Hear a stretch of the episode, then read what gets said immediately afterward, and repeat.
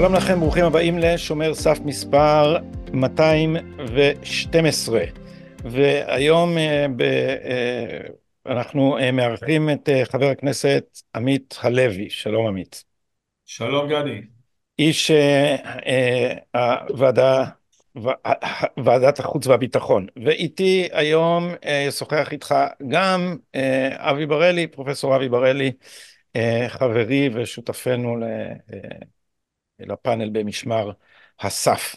אז ובכן עמית הייתה לנו שיחה מקדימה אה, ארוכה. אה, אה, לפי דעתך צריך לשנות את הכיוון כדי להגיע להכרעה. בוא תגיד לנו למה אתה מתכוון. אני מתכוון שהיהודים צריכים לחזור לעולם המושגים של שליטה. אם רוצים לנצח צריך לשלוט. קודם כל זאת מילת המפתח צריך לשלוט. עד עכשיו אנחנו עושים הרבה פעולות וחיילים שלנו אה, אין לתאר את גודל הגבורה ומסירות הנפש והעוצמה של כל אחד, אנחנו רואים את זה גם בקרב הנופלים וגם בקרב הרבים אה, אה, החיילים שפועלים בשטח, אבל אם רוצים לעשות שינוי אסטרטגי חייבים לחזור למונחים של שליטה והכרעה. כשאני אומר לשלוט, הכוונה שמדינת ישראל צריכה לשלוט בפילדלפי לא היום, בשמיני לאוקטובר, ועדיין לא מאוחר לעשות את זה בראשון לינואר מחר, להיכנס, אם היה צריך לחתוך, כמו שחתכו בנחל הבשור, בנחל עזה אה, אה, עם מוקדש 36, היה צריך לחתוך בפילדלפי, כלומר שליטה במעברים, האוטוסטרדה של ההברחות בפילדלפי חייבת להיפסק, זה לא עוזר שאתה יודע, אתה מוריד מחסן המלח מצד אחד ונכנס לך מהצד השני. לכן קודם כל שליטה במעבר, שתיים, שליטה במרחב, אה, אה, אני צריך לוותר את הרצועה, אני, זו לא תוכנית סודית, זו הייתה תוכנית רבין בזמנו, מה שנקרא חמשת האצבעות בהקשר של היישובים, אבל זה נכון גם כתוכנית מבצעית והיא הייתה קיימת בצה"ל. לוותר את הרצועה לחמישה, שישה חלקים, ככה אתה שולט במרחב, אתה תופס את רצועת עזה משני הצדדים, זה לא שטח ענק, 360 ומשהו קילומטר רבוע, חוסם בצד של פילדלפי, מוותר לכמה חלקים, מייצר את אותם שישה מרחבים של צפון אה, עזה, עזה, אה, אה, דיר אל בלח, מחנות המרכז, נוסרת וכולי, אה, וגם ח'אן יונס וגם רפיח. דבר נוסף, שליטה באוכלוסייה, דיברנו על זה. נניח שאתה צריך לעשות סיוע הומניטרי. תחלקו אתם, אתם, אתם, אבי וגדי, אתם תחלקו את הסיוע, כלומר מדינת ישראל תחלק את הסיוע.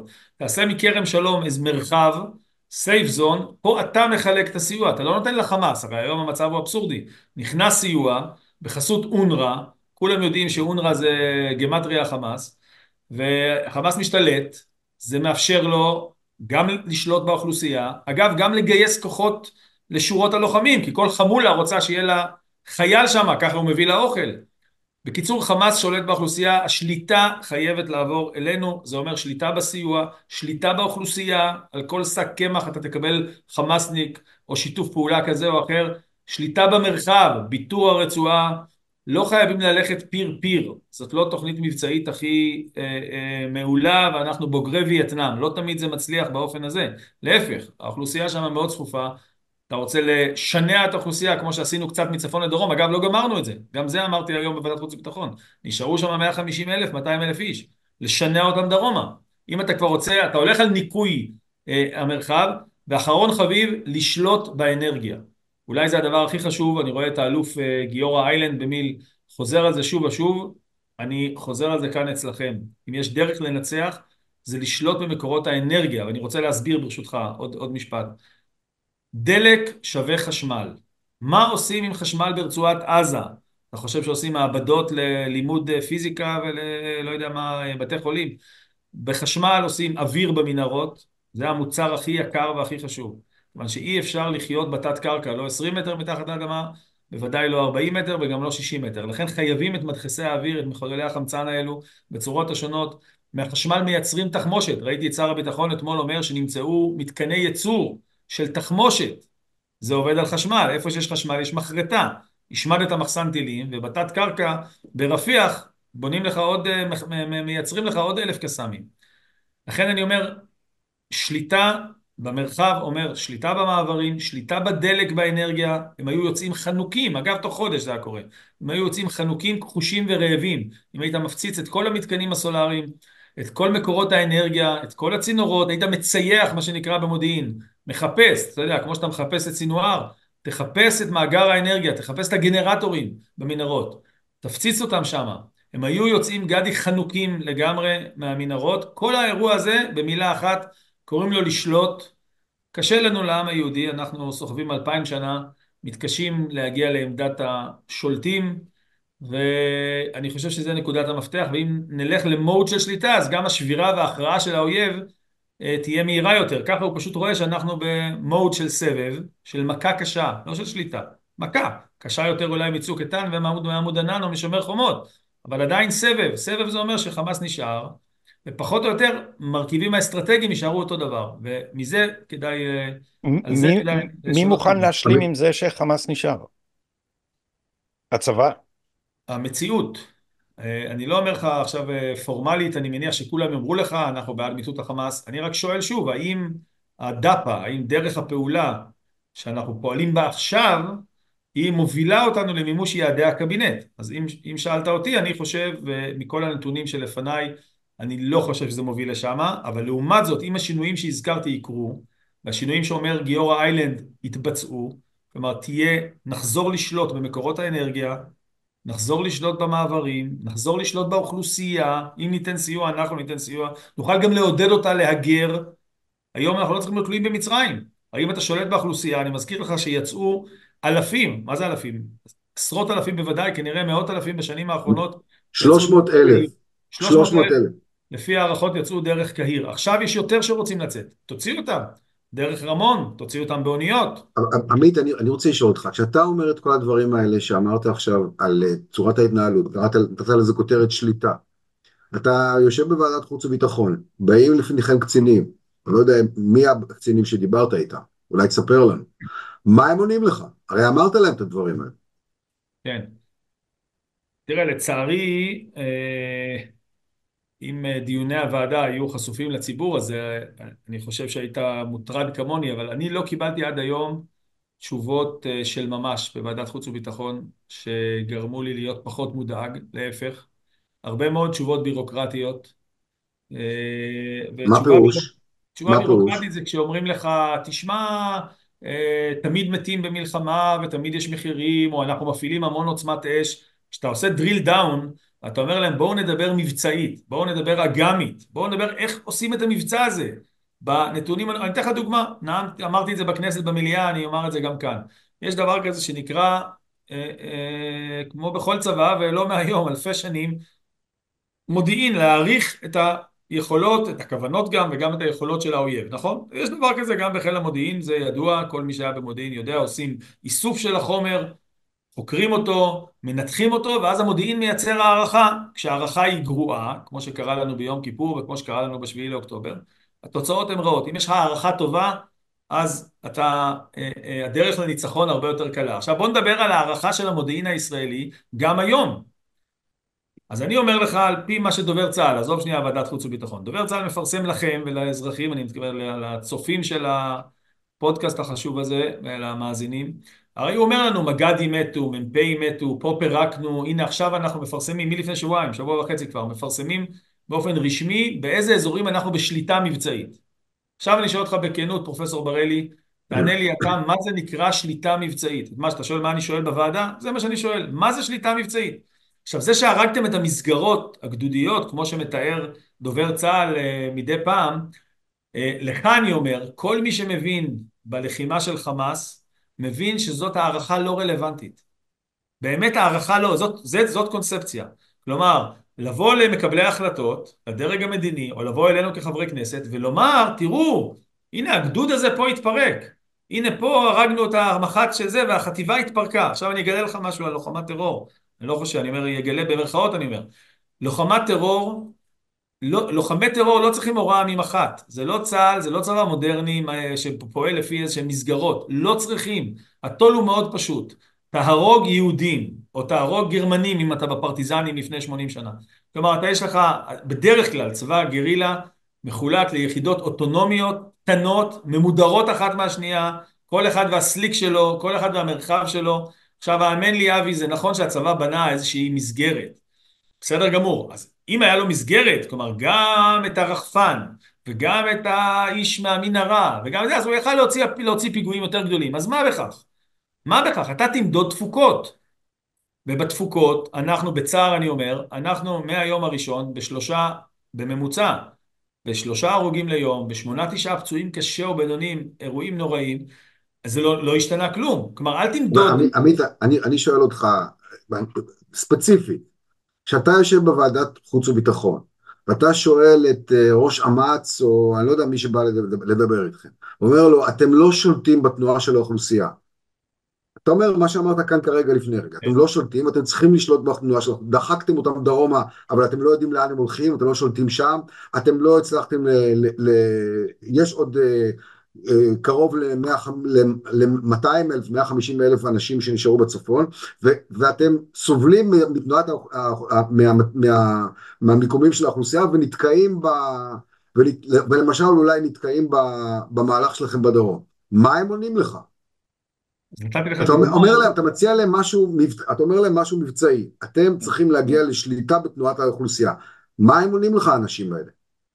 קודם כל התשובה היא לא עונים, באמת אני אומר את זה ברצינות ובצער, לא עונים או שעונים תשובות כלליות, הנה נתתי לך דוגמה לעולם מושגים שלם של הערכת כשירות של האויב, שמבוסס על משהו שלא רלוונטי, לא תואם לאויב שמולנו. כשאני ואתה עושים הערכת כשירות אויב, מבחינתנו מה שחשוב זה האם האויב יכול לפגוע ולהרוג את חיילי צה"ל או את אזרחי ישראל. ולכן הערכת הכשירות שלו, המדד להערכת כשירות, צריך להיות ביחס לתפוקה הזאת. היא התפוקה הרלוונטית. לא אכפת לי אם פעם היה לו מסגרת, ועכשיו אין לו מסגרת. סליחה שאני אומר, זה קשקוש. כלומר, בוא נאמר, המשמעות של זה היא משמעות נמוכה מאוד. המשמעות העיקרית היא, האם האויב מסוגל לפגוע או לא לפגוע. עכשיו אני אומר, צה"ל היום לא מתאים את עצמו, הוא כאילו חושב שהוא מתמודד, אתה יודע, במסגרת... אני, אני, אני מבין, אבל כשאתה, כשאתה אומר לו, אתה מוגבל ביכולת שלך לפעול נגדם כאשר הם נטמעים באוכלוסייה. אתה צריך לשלוט בתנועת האוכלוסייה. כך כן. וכך תעשה. מה הם עונים לך? אני... לא עונים? זה מתחלק או לתשובות לא טובות, או לתשובות שאתה יודע, את זה אנחנו אומרים לקבינט, אה, או לתשובות, זה הדרג המניבי והמדיני בכלל אשם, זה לא אנחנו. אבל אני אומר שוב לכם ואני אומר למאזינים, התוכנית המבצעית קודם כל, זה הדרישה שלי מהצבא. אני לא אומר, יש פה כמובן גם אחריות מדינית, הרי כל מה שאני אומר, אני אומר גם לראש הממשלה, ואמרתי גם לראש הממשלה, כשהוא היה בוועדה. צריך לשנות כיוון, ולשנות כיוון לטובת שליטה, כמו שדיברנו בהתחלה, גדי, לטובת שליטה, שליטה ושליטה, ולא לפחד מהמילה הזאת. שלא לדבר שאנחנו מדברים פה על אוכלוסייה, כמו שאתם יודעים, שאותם שני מיליון איש, אה, אתה יודע, נכנסנו לחירבת חזאיה שבוע שעבר. אז תרשו לי אה, אה, בשני משפטים, חירבת חזאיה, לא יודע מי מהמאזינים שלנו היה בקיבוץ ניר עוז. מי שלא היה באושוויץ יכול ללכת לניר עוז לראות מה זה מראות אושוויץ. בית בית שם עברו האנשים, שרפו אנשים חיים, השחיתו גופות, קשה לתאר את הזוועה, את גודל הזוועה.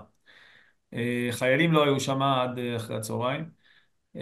השורה התחתונה, אתה עומד שם, אני הגעתי לסיור, לקיבוץ עם ועדה לביטחון לאומי, ואנחנו עולים בבית הראשון שם בכניסה, שהוא הבית של עמיתי בן צבי, בן 83, כל הבית נשרף, נחרב למעשה כליל, חוץ מהממ"ד שנשאר. עולים על המדרגות, מגיעים לגג של הממ"ד, אה, אחד מהחברי הקיבוץ בשם עמית, עמית בן צבי, מספר לנו מה היה, ומצביע אלפיים צעדים משם, אלפיים חמש מאות צעדים משם, אתה רואה את חירבת חזאיה, אתה מסתכל, אתה רואה כפר שלו, עומד שלו. הוא אומר לנו, משש וחצי עד שתיים וחצי, אה, אה, גדי ואבי, משש וחצי בבוקר עד שתיים וחצי. אלף איש, רובם נשים וילדים. אלף איש, רובם נשים וילדים, הגיעו לקיבוץ ניר עוז. שרפו, טבחו, בזזו, השחיתו. כן, זה חירבת חזאיה. אה, יש שם בית אחד שנשרף ושרפו שם החיים, סיפר לי מישהו מהקיבוץ, נתנו לילד בן שש. שהגיע, כיבדו אותו בלשרוף את הבית ולשרוף את היהודים ששם, והוא עשה את זה בחדווה גדולה. זאת האוכלוסייה, כן? אז אני אומר, אפרופו אה, אה, איך אנחנו מתנהלים בתוך אוכלוסייה, אז קודם כל נשים בפרופורציה את האוכלוסייה הזאת, אה, מול מי אנחנו מתעסקים, איזה אנשים אנחנו מתעסקים.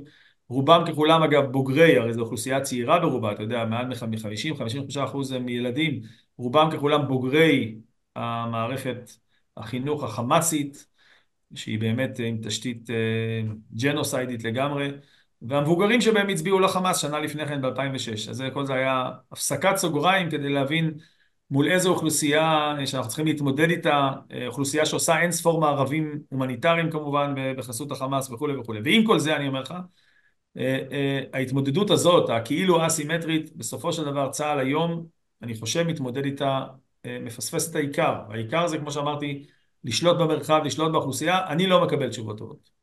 תגיד, קודם כל, לפני שאני רוצה לשאול אותך עוד דברים על הצבא, כי התחושה הגוברת היא שה... שהפיקוד של צה"ל, בניגוד לחיילים בחזית, לא לגמרי החליף דיסקט אחרי שבעה באוקטובר, וזה הנושא שאני רוצה להקדיש לו את עיקר המשקל עכשיו. אבל קודם רציתי לשאול אותך על צפון הרצועה, שזה נראה לי הישג חשוב. האם למשל יש איזה שהן תוכניות להשאיר את צפון הרצועה חרבה, או אפילו יותר טוב מזה, לספח אותה כך שהחמאס ישלם מחיר קרקעי גדול? הנה, זו דוגמה מצוינת, מה שאתה אומר, זו דוגמה מצוינת לשינוי אסטרטגי, למרכיב שיכל להיות אסטרטגי. אני אומר את זה גם לגבי כל, החב... כל החבורה שיושבת ביציע ומסתכלת, מעיראק, מסוריה, מלבנון כמובן, ומטהרן, ומירדן וממצרים, כולם מסתכלים הרי. הרי אם היה שינוי אסטרטגי, כמו שאתה אומר, אפילו רק בצפון הרצועה, כמו שכתב גם פרופסור אביתר מתניה, לשעבר ראש מערך הסייבר ופרופסור באוניברסיטת תל אביב ללימודי ביטחון וכולי, הרי הוא הציע גם את ההצעה שלך, לומר בואו נשאיר את עזה חרבה לעד ויהיה זה לאות ולמופת מה הדין של, של חבורה כזאת ואוכלוסייה וחברה כזאת שעושה מעשים נאציים בעוצמתם ובאכזריותם. אתם יודעים שאין תוכנית כזאת, גדי. אני לא מאכזב אותך באופן אישי כאן, כלומר זה יכול להיות דוגמה מצוינת לשינוי שהוא שינוי אסטרטגי, לא שינוי כמותי, לא סבב פלוס פלוס, אלא מעכשיו הנה שילמתם מחיר וכמו שאתה אומר בצדק זה המחיר היחיד שהאסלאם הרדיקלי הפנאטי הזה שמחלק את העולם לדאר אל אסלאם ודאר אל חרב שרואה באדמה הזאת אדמת וואקף, אדמת קודש, אדמת למעשה חלק מדאר אל אסלאם, חלק מהאזור שהאסלאם כבש בעבר וחייב לחזור ולכן זה ג'יהאד הכרחי וזה חובת הפרט, פרד עין וכל זה זה מחיר שהאסלאם הזה יכל לשלם, המחיר היחיד, ההפסד היחיד הכואב לו. בכל זאת זה לא בתוכניות שלנו, אני שמעתי את שר הביטחון שבוע שעבר אומר שיחזרו אחרי זה קצת הסתייג באיזשהו אופן כזה או אחר אבל זה נראה שהכיוון הוא בדיוק הפוך גדי. מה זאת אומרת הפוך? אני אומר, לא רק שלא, הרי היה צריך, כמו שאמר פה פרופסור בראלי, לשנע גם את המאה חמישים אלף הנותרים דרומה, לשנע, פשוט לשנע אותם דרומה, ולייצר, כמו שאתה אומר, גבול חדש, סיפוח, סיפוח דה פקטו, לא חייבים לספח לפי הדין הבינלאומי, אבל לומר, ליצור סטטוס חדש לשטח. כלומר, השטח הזה עכשיו, לפחות צפון הרצועה, כמו שאתה מציע, הוא בשליטה ישראלית, full stop, נקודה. נקודה, זה המחיר. ידע האסלאם הרדיקלי, יש מחיר. אז יכולים לחשוב פעמיים על לבנונים, השיעים בלבנון, שאם זה התגובה של ישראל, אולי גם שם הם יפסידו איזה, איזשהו שטח, אבל, אבל אני אומר שוב, זה לא הכיוון, הכיוון הוא לכאורה שהעזתים, לא יודע, לפי מה ששמעתי, לפחות בתקשורת, בהודעה הראשונה שלו את שר הביטחון, שהעזתים לא בהכרח יישארו בדרום. לוועדה שלכם לא, לא, לא מסרו תוכניות מה לעשות בצפון הרצועה לא. בשלב הנוכחי של המלחמה? לא. האם... מסרו שזה נמצא בדיון בקבינט וזה עוד לא הוכרע. עוד לא הוכרע. אז לכן זה כרגע לא, לא מסרו. אבל אני אומר שוב, על הפרק מבחינת התוכניות, גם מבחינת היעדים אגב של הקבינט, אגב זה יכול להיות יעד מדהים הרי, נכון? אם בשביעי לאוקטובר, ב-12 בצהריים, כשממשלת ישראל מתכנסת, הקבינט היה מחליט, חוץ מכל הדברים שאמרתי קודם, יש מחיר בקרקע, אנחנו לא דימק פה, אנחנו לא בני חסות. מעכשיו השטח הזה ביס, קטן כזה או אחר, נדמה לי שהשר גדעון סער הציע דבר כזה בשלב מסוים, אבל היה, היו מחליט, היה מחליט הקבינט כיעד מדיני, זה יעד, אדרבה, אבל זה לא קרה, ובינתיים לא קרה עד היום מה שנקרא. אני רוצה לשאול אותך, עמית, אם נגיד ניקח את כל הדברים שאתה אומר uh, כתחזית, uh, חייב להגיד שהיא uh, מדאיגה ביותר. Uh, אם, אם כך, אולי ישראל יכולה להגיד כזה דבר, אה, אנחנו לא יכולים לחיות עם אה, ארגון החמאס, uh, עם, עם ארגון ג'נוסייד, כנופיית ג'נוסייד על הגבולות שלנו, כך שכל זמן שהיא לא נעקרת מפה, אתם לא מאפשרים לנו לעקור אותה מפני שהיא טמועה בתוך האוכלוסייה, מתייצבים על איזשהו, אה, אה, באיזשהו קו אה, מצפון, ממזרח, וכולאים את, את החמאס הזה בתוך, עם יחד עם האוכלוסייה, את הכנופיה הזאת, עם האוכלוסייה באזורים של דרום ח'אן יונס, נגיד רפיח, מואסי, שם המערב. אנחנו לא זזים מפה ולא נותנים לשקם את הרצועה עד שלא פותרים את הבעיה של האוכלוסייה האזרחית, מוציא, באופן, בחסות בינלאומית, מוציאים אותה החוצה, מוציאים את המעטה הזה מהחמאס ומאפשרים לנו לעקור את הגידול הסרטני הזה. כך אומרת ישראל. מה דעתך? לא, אז גם זה יכול להיות מצוין. אתה, אתה בעצם מציע פה מצור אפקטיבי. כלומר, אם אתה מציע מצור לא אפקטיבי, אז לחמאס ולאוכלוסייה הזאת לא משנה כל כך אם הם יהיו עכשיו בשטח של שני שליש מהרצועה, נניח עד נחל עזה, אה, לעומת שהם היו בכל ה-365 לא, לא, קילומטר אפילו, אפילו יותר דרומה מנחל עזה, קודם כל, וחוץ מזה, וחוץ מזה, כן, מצור אפקטיבי, ואם יש לכם בעיה עם האוכלוסייה האזרחית, בואו תפתרו אותה יחד איתנו, בואו נוציא אותה, כי החמאס נמצא כאן. אין בעיה, אז אני אומר, מצור אפקטיבי, אני מסכים לגמרי, כבר, אם היה מצור אפקטיבי כשישראל שולטת בפילדלפי, כי אם בסוף על אותם... אבל היא לא אומרת, סליחה שאני קוטע אותך, היא לא אומרת מצור אפקטיבי ולא אכפת לי, אני אומרת, היא אומרת, כן, יש כאן בעיה הומניטרית חמורה מאוד, תנו לנו, בואו נטפל בה ביחד, תוציאו יחד איתנו את האוכלוסייה, כדי שנוכל לעקור את הגידול הסרטני הזה.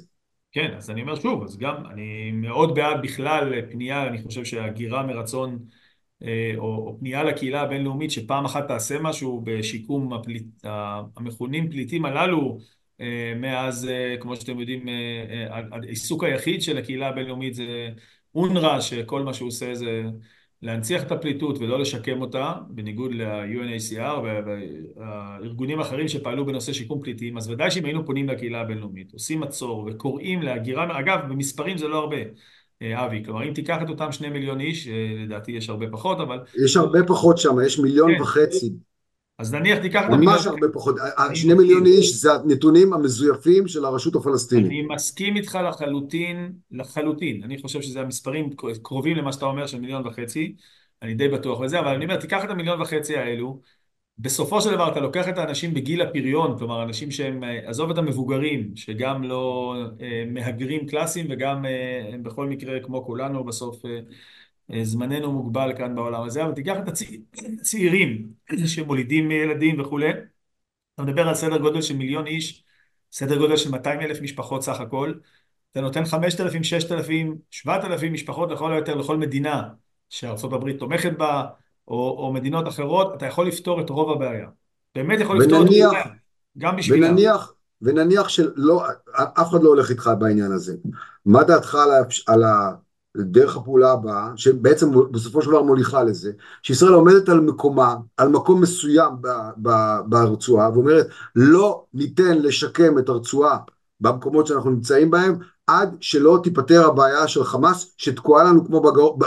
בגרון בגלל אוכלוסייה אזרחית. זה מצוין בתנאי, בשני תנאים, שאתה שולט במעברים, כלומר אתה שולט במקורות הכניסה, כלומר אם תיתן להם באותו 100 קילומטר רבוע במקום 300, תיתן להם לפתח תת קרקע תלוי מסלול, אתה תקבל על באר שבע מטחים כמו שחיזבאללה יכולים לתת לך עכשיו. אבל אם אתה שולט בפילדלפי ושולט בסיוע, נכון. ואתה שולט במקורות האנרגיה ואתה לא נותן להם להחיות את התת קרקע ואת כל המשגרים שהם כולם תת קרקעיים, אז זה בהחלט יכול להיות מנוף לחץ. אני אומר, כיום אני לא מזהה, לא בוועדה שאני יושב בה, ולא בשיח הציבורי, ולא בשיח המדיני, ובטח לא בתוכנית הצה"לית, משהו שמתקדם או מתכתב עם מה שאתה אומר, לצערי.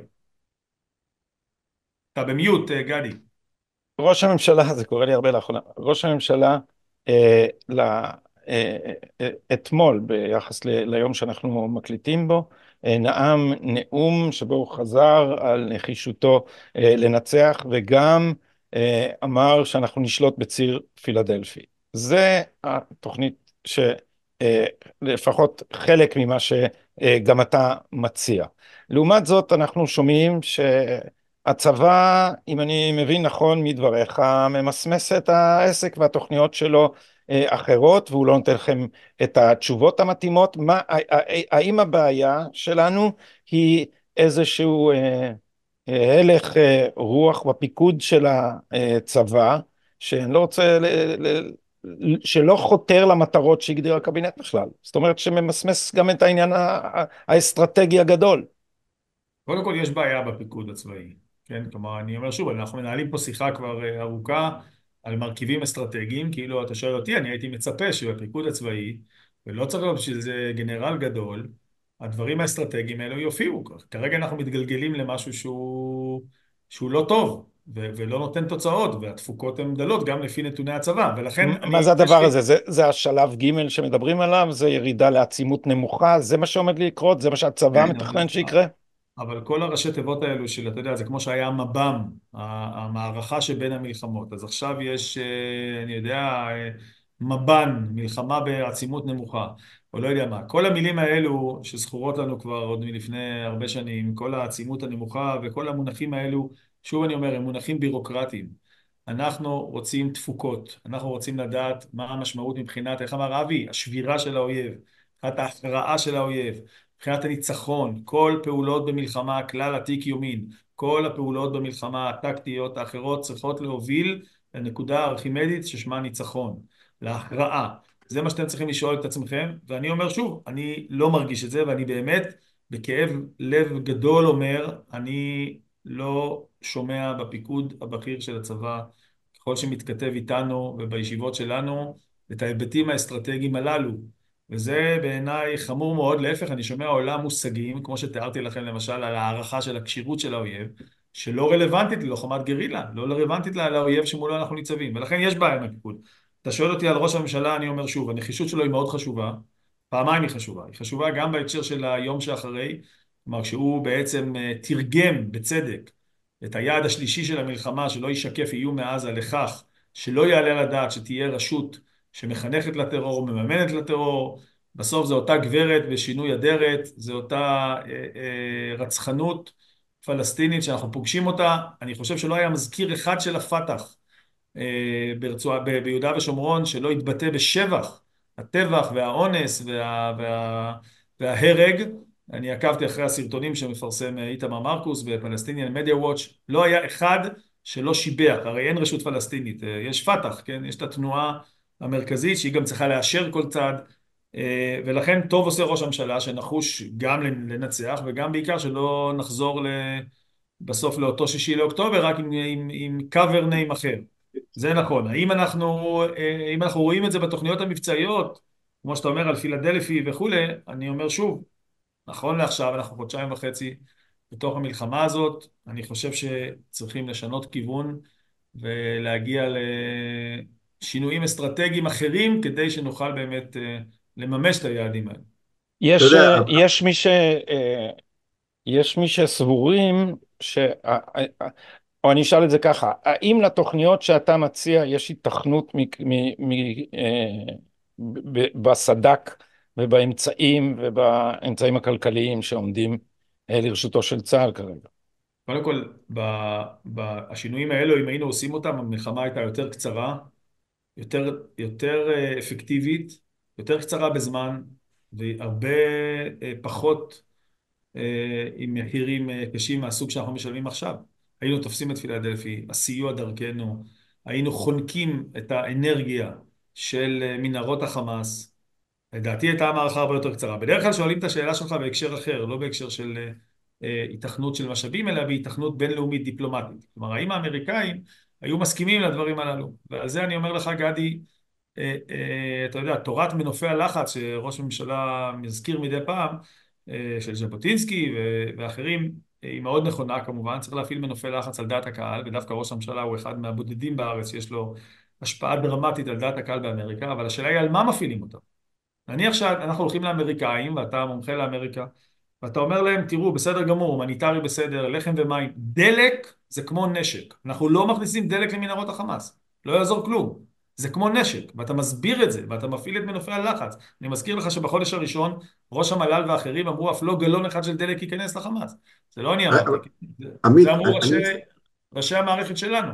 אז גם לחץ בינלאומי, השאלה היא על מה אתה מפעיל, גם להסביר את האוכלוסייה שנמצאת שם. אבל, אבל רק לפני שאני, גם לאבי יש שאלה, אני רואה, אבל, אבל קודם כל, מבחינת סדר הכוחות של הצבא, אנחנו ערוכים למשימות שאתה מציע, לא, מה היה, היה. מה יכול להיות, ש... מה אתה אומר שצריך חושב, לעשות עכשיו? אני חושב שהיה אפשר, אני אומר שוב, בחנק מקורות האנרגיה ובשליטה בפילדלפיה, היה לא. שם פחות כוחות, לא, פחות, אני עונה לך, סדק, להפך, אני אומר, יכל להיות בסדק יותר קטן, היה אפשר להגיע ליתר אפקטיביות. אבל אתה לא, עונה לי בעבר, ואני שואל אותך על עכשיו והלאה. גם עכשיו, גם עכשיו, בפעולות נכונות, שהכותרת שלהם היא שליטה, שליטה, לשלוט, לנצח. יש כזה פסוק במגילת אסתר נדמה לי, עכשיו שאני מדבר איתכם אני נזכר, אשר ישלטו היהודים המה באויביהם. פשוט אנחנו לא מעוניינים בזה כנראה יותר מדי, או לא עושים uh, קולות של כאלו שמעוניינים בזה. צריך לשלוט, אין לנו ברירה גם. אני אומר שוב, אנחנו דיברו על דה-נאציפיקציה, שזה על uh, נאציות שאתה יודע, נשענת על 10-15 uh, שנה ממאי קאמפ ועוד כל מיני אידיאולוגיות שהתפתחו על בסיס uh, כזה או אחר. אנחנו מדברים פה על 1400 שנים, אני מדבר על האסלאם הזה, כן? לא, לא על כל האסלאם, אבל האסלאם כפי שהם מפרשים אותו, על החדית'ים כפי שהם מפרשים, מפרשים אותם. זה עבודה קשה, יש לנו פה אוכלוסייה שמחייבת יחס אחר לגמרי. אני חושב שהסד"כ של צה"ל, אה, אה, יכולנו בפחות סד"כ לעשות יותר גם עכשיו. לשאלתך, גם עכשיו אפשר לעשות את זה. אגב, זה ישפיע מבחינת ההרתעה הצה"לית על האזור באופן דרמטי. כיוון שכמו שאמרתי קודם, כולם מסתכלים מסביב. לדעת מה אנחנו עושים עם, ה... עם האויב הזה ושמו חמאס, ולכן יש לזה משמעות גם לסד"כים בהמשך, כיוון שאם אנחנו נפעל כך, זה ישפיע גם על הצורך שלנו בהמשך בפחות סד"כ, לא ביותר סד"כ, בהקשר של מה שאתה שואל. באופן כן, כללי, אגב, צריך להגדיל את הצד"כ לצה"ל, באופן כללי, כן, אנחנו צריכים סד"כ מתמרן בסדר גודל יותר גדול מבחינת כלל האויבים שמסביבנו, ולא הגענו עדיין לים, ה... לים האדום, מה שנקרא, ולבאב אל-מנדב, אבל באופן ספציפי לשאלתך, בעזה לפי דעתי התוכנית כמו שאני מציג אותה, יכלה להיות דווקא בפחות צדק. אבי. כן. אה, ככל שאני מבין, אתה אה, ביארת לנו היטב את זה שאתה חושב, את ההצעות אה, חלופיות לדרך, לדרך הפעולה, שה, לדרך הפעולה שהצבא אימץ עד עכשיו, ושדרך הפעולה שהוא אימץ עד עכשיו עלולה לא להביא ל, ל, להגשמת מטרות המלחמה, ושגם קציני הצבא שאתם מדברים איתם בעצם אה, אה, במילים בצורה זו או אחרת מודים בכך שההוראה שהצ... ההוראה שהצבא קיבל מהממשלה לא תתבצע. עכשיו, השאלה היא, אז בואו נדבר רגע אחד על העניין הפוליטי. המפקדת של הצבא זה הממשלה ובעיקר ראש הממשלה, במידה מסוימת גם שר הביטחון. ראש הממשלה, להערכתך, יודע שהצבא בעצם אה, אה, עומד לא למלא את ההוראה שהממשלה נתנה לו? תראה, זה לא yes or no question, מה שנקרא. כלומר, לא, לא, לא שלך מולי, אלא של צה"ל מול הממשלה. אתה יודע, הדברים, יש יעדים של הקבינט, מתחילים תהליך, הרי כל מבצע הולך לקבינט ומאושר ולא מאושר, הקבינט הרי לכאורה מנהל את העניין, אבל הדינמיקה הכללית אני לא אמרתי שעכשיו מישהו בא ואמר לקבינט, אני מסרב אה, לפקודה כזאת או אחרת. יצרו יעד, היעד הוא, מראש היה יעד, לפי דעתי, וזה אני גם בעמדה ביקורתית מול הממשלה, היעד להשמיד את היכולות של חמאס באופן שהוא לא יוכל לפגוע בישראל שנים רבות, זה לא אה, מחות ימחה את זכר עמלק, כמו שאמר יואב גלנט כמה ימים אחרי זה. זה יעד יותר אה, פלואידי, יותר ארטילאי, שנתון לפרשנות. ומאז, כל עולם המושגים הצבאיים. אני, אני, לא, אני לא בטוח שהוא כל כך פלואידי. ל, ל, לשלול את היכולות הצבאיות והפוליטיות של החמאס זה דבר שאפשר, לה, אפשר, הוא, הוא, לא, אה, הוא לא תכבוש את הגבעה הזאת, אבל הוא, הוא דבר ש, זה דבר קונקרטי למדי, שלפי מה שאתה אומר, דרך הפעולה שננקטת לא עומדת להגיע אליו. נכון, אז, אז קודם, כל, אומר... קודם כל בשביל לדייק, זה היה כתוב שם השמדת היכולות הצבאיות והשלטוניות באופן שלא יוכל לפגוע בישראל שנים רבות, לא היה כתוב באופן מוחלט. זה דבר אחד. דבר שני, גם לזה צריכים להיות מדדים. כלומר, אתה צריך לומר לעצמך, אוקיי, פיין, אנחנו נפגע ביכולות הצבאיות והשלטוניות של חמאס. אה, אז מה זה אומר? כמה מחבלים אנחנו אמורים להרוג? כמה, אני מזכיר לך פה ברשותך, יש 130 אלף אנשי חמאס רשומים. כן? על פי מה שמפורסם, וזה נכון, 130 אלף אנשי חמאס, כלומר חיילים, פקידים, אנשי דת וכולי. האם כולם, כל הבתים של המאה שלושים אלף האלו מופללים והופצצו? התשובה היא לא, רק לפי מספר הבתים שהופצצו, אני אומר לך מראש, התשובה היא לא. כלומר, בסוף הדינמיקה בשטח היא כזאת, אני, אני, לא... אני ראיתי דיווחים שבצפון הרצועה 70% מהבתים אה, אה, נפגעו בצורה זו. אני לא רוצה להיכנס כאן למספרים, אבל קודם כל יש לך כלי, זה נקרא גוגל ארף. אני מציע לך לא ללכת על דיווחים, פשוט תעשה, תשייט בגוגל ארף ותספור בעצמך את הבניינים, תגיע למסקנות לבד, אני עושה את זה מדי פעם. אבל אני רוצה לומר לך באופן כללי, באופן כללי הדינמיקה, אני רק רוצה כדי לחדד גם שלא יוצא דבר שהוא, אני לא אומר שבא אה, אה, איש צבא כזה או אחר ואומר, ומתמרן אה, את הממשלה באופן שהוא אומר לה, אני מסרב ליעד כזה. אני אומר, הדינמיקה הכללית של המבצע, וגם אנשי הממשלה צריכים להיות ערים לכך, שהדינמיקה דפוסי הפעולה, דרכי הפעולה, הנתונים והמספרים שמתכנסים עד עכשיו, שאנחנו חשופים אליהם עד עכשיו, נטולים מרכיב אסטרטגי. זה עיקר האמירה שלי. נטולים ולדעתך נתניהו, אסטרטגי. ולדעתך נתניהו מודע לזה או לא? מפני שאני אני יכול לתת לך, אני יכול להציע לך פרספקטיבה היסטורית כאן לצורך הדיון. מלחמה אחת שאני מכיר היטב בניהולו של ראש הממשלה זאת מלחמת העצמאות. ובצדק כתב אחד ההיסטוריונים היותר משובחים של המלחמה הזו, דוד טל, מאמר שהוא קרא לו דוד בן גוריון מקף קברניט נדמה לי קברניט או ביטוי שכזה המלחמה, כלומר, הוא, והוא מראה שם שההכרעות האסטרטגיות העיקריות אה, התקבלו על ידי בן גוריון, למשל אה, הוא כמעט הפקיר את עמק יזרעאל ואת הגליל התחתון כדי אה, להילחם על בדרך לירושלים. זו דוגמה אחת. אה, הוא לא הסכים אה, אה, להצעות שבמטכ"ל הציעו להפקיר את הנגב. והיו, ואפשר לתת עוד כמה דוגמאות. הוא ניהל, את ה, הוא ניהל את המלחמה הזאת ניהול אסטרטגי. האם נתניהו מנהל את המלחמה הזאת ניהול אסטרטגי, ואם כן, איך אתה מעריך את, ה, את, ה, את מה שדיברנו עליו עד עכשיו מבחינת, מבחינת ההנהגה הצבאית של נתניהו? תראה, אבי, אני לא חבר בקבינט. ואני לא שותף אה, בישיבות שנתניהו משתתף בהן. אני חבר ועדת חוץ וביטחון, אה, עוקב אחרי זה כמו, גם מצד אחד כמו אזרח וכמו אחד שיש לו חברים רבים, קצינים בכירים שמשרתים בצה"ל, וגם מהזווית שלי שבכל זאת נותנת לי עוד איזה פרספקטיבה מתוך ועדת חוץ וביטחון. אני אומר לך, בין אם זה הממשלה, בין אם זה ראש הממשלה, בין אם זה צה"ל, אני אומר באופן כללי, עם צה"ל פשוט אנחנו נפגשים יותר, אנחנו נפגשים פעמיים בשבוע בוועדת חוץ וביטחון, פעם או פעמיים בשבוע באופן קבוע, לפעמים יותר.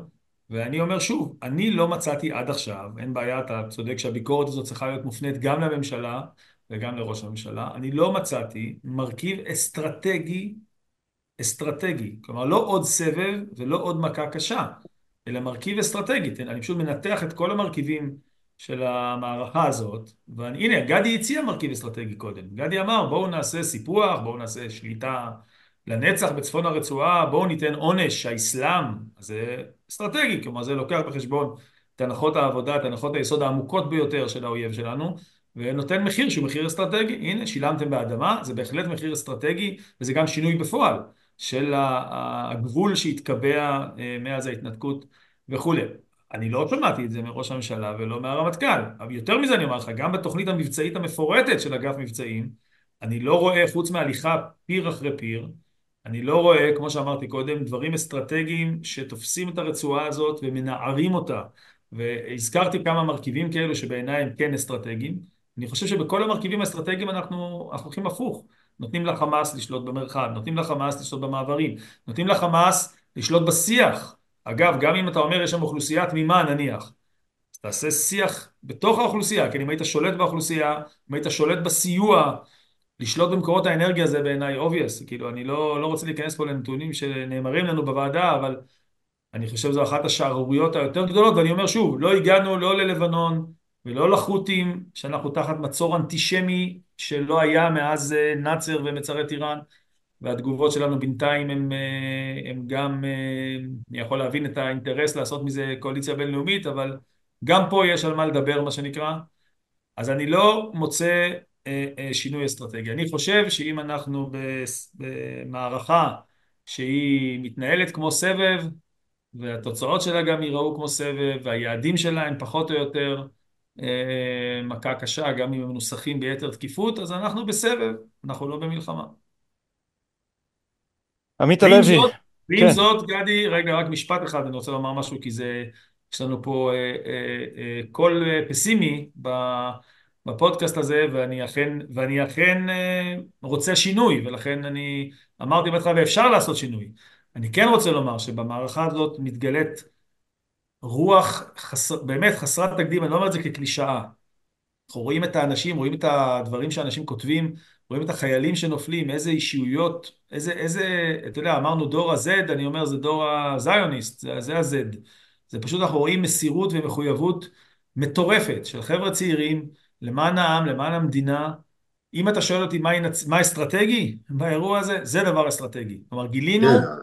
מצבור אסטרטגי של צעירים שישראל היא לא רק מדינתם, אלא היא המחויבות העמוקה שלהם, ממש, כאילו הם שייכים לעם הזה, הם מחויבים אליו, הם עושים דברים מופלאים. אני, אני אסיים ברשותך בסיפור על, על רועי נהרי, מהנופלים הראשונים שעבר כפר, בית בית, כמדומני, בכפר עזה, כן, קצין מיחידה, אה, ואחרי שהוא הציל אה, אה, אנשים בקיבוץ, ואחרי שהוא הרג מחבלים שמה, הוא חטף כדור והוא נפל. ואז הצוות שלו, צוות רועי, רועי נהרי ממושב אורה, פתאום, הוא פתאום נפל. והצוות שלו היה בהלם, והוא שם לב בשניות האחרונות שלו ש, שהם בהלם. ואז ממקום אה, שוכבו על הרצפה, הוא מרים את היד עם האגרוף למעלה, כן? וכאילו הוא אומר לצוות שלו בתנועת יד הזאת, בתנופת היד הזאת, תמשיכו, תילחמו עד הסוף, תנצחו, תהרגו אותם, ו, וסוג הזה של האנשים שיש להם, ו, וזה באמת בשניות האחרונות של חייו, כאילו הוא קלט את הצוות והוא נתן להם כוח ואמר להם אנחנו הולכים עד הסוף, עד הניצחון, ת, תדמיינו פשוט את התמונה הזאת של קצין מדמם שמניף את ידו למעלה. לצוות שלו, הם התעשתו והם אכן אה, אה, המשיכו במבצע הזה, אה, זיכרונו לברכה, כמוהו יש רבים, פשוט הסיפורים האלו הם סיפורים בלתי נגמרים של אנשים שהם באמת מצבור אסטרטגי, אתה שואל אותי, אה, אה, לא מחר בבוקר, אני לא בטוח, אבל מחרתיים המצבור הזה ינצח לא רק את חמאס. כל האויבים שלנו, אני מאמין בזה, בטוח בזה, זה רק מחייב אותנו, אה, אפרופו שומרי הסף כמוכם, אה, לדאוג שהשיח הציבורי וכולי אה, יעשה את התיקונים האסטרטגיים שהוא נדרש להם. השאלה היא אכן האם איך מתעלים את הרוח הזאת שאנחנו שומעים עליה בחזית כל הזמן בצינורות מתאימים כדי שהנחישות תמצא, כפי שאתה אומר, את המטרות האסטרטגיות הנאותות. חבר הכנסת עמית הלוי, אני מודה לך על זמנך ועל השיחה הזאת. תודה לכם, בשורות טובות. להתראות. תודה רבה.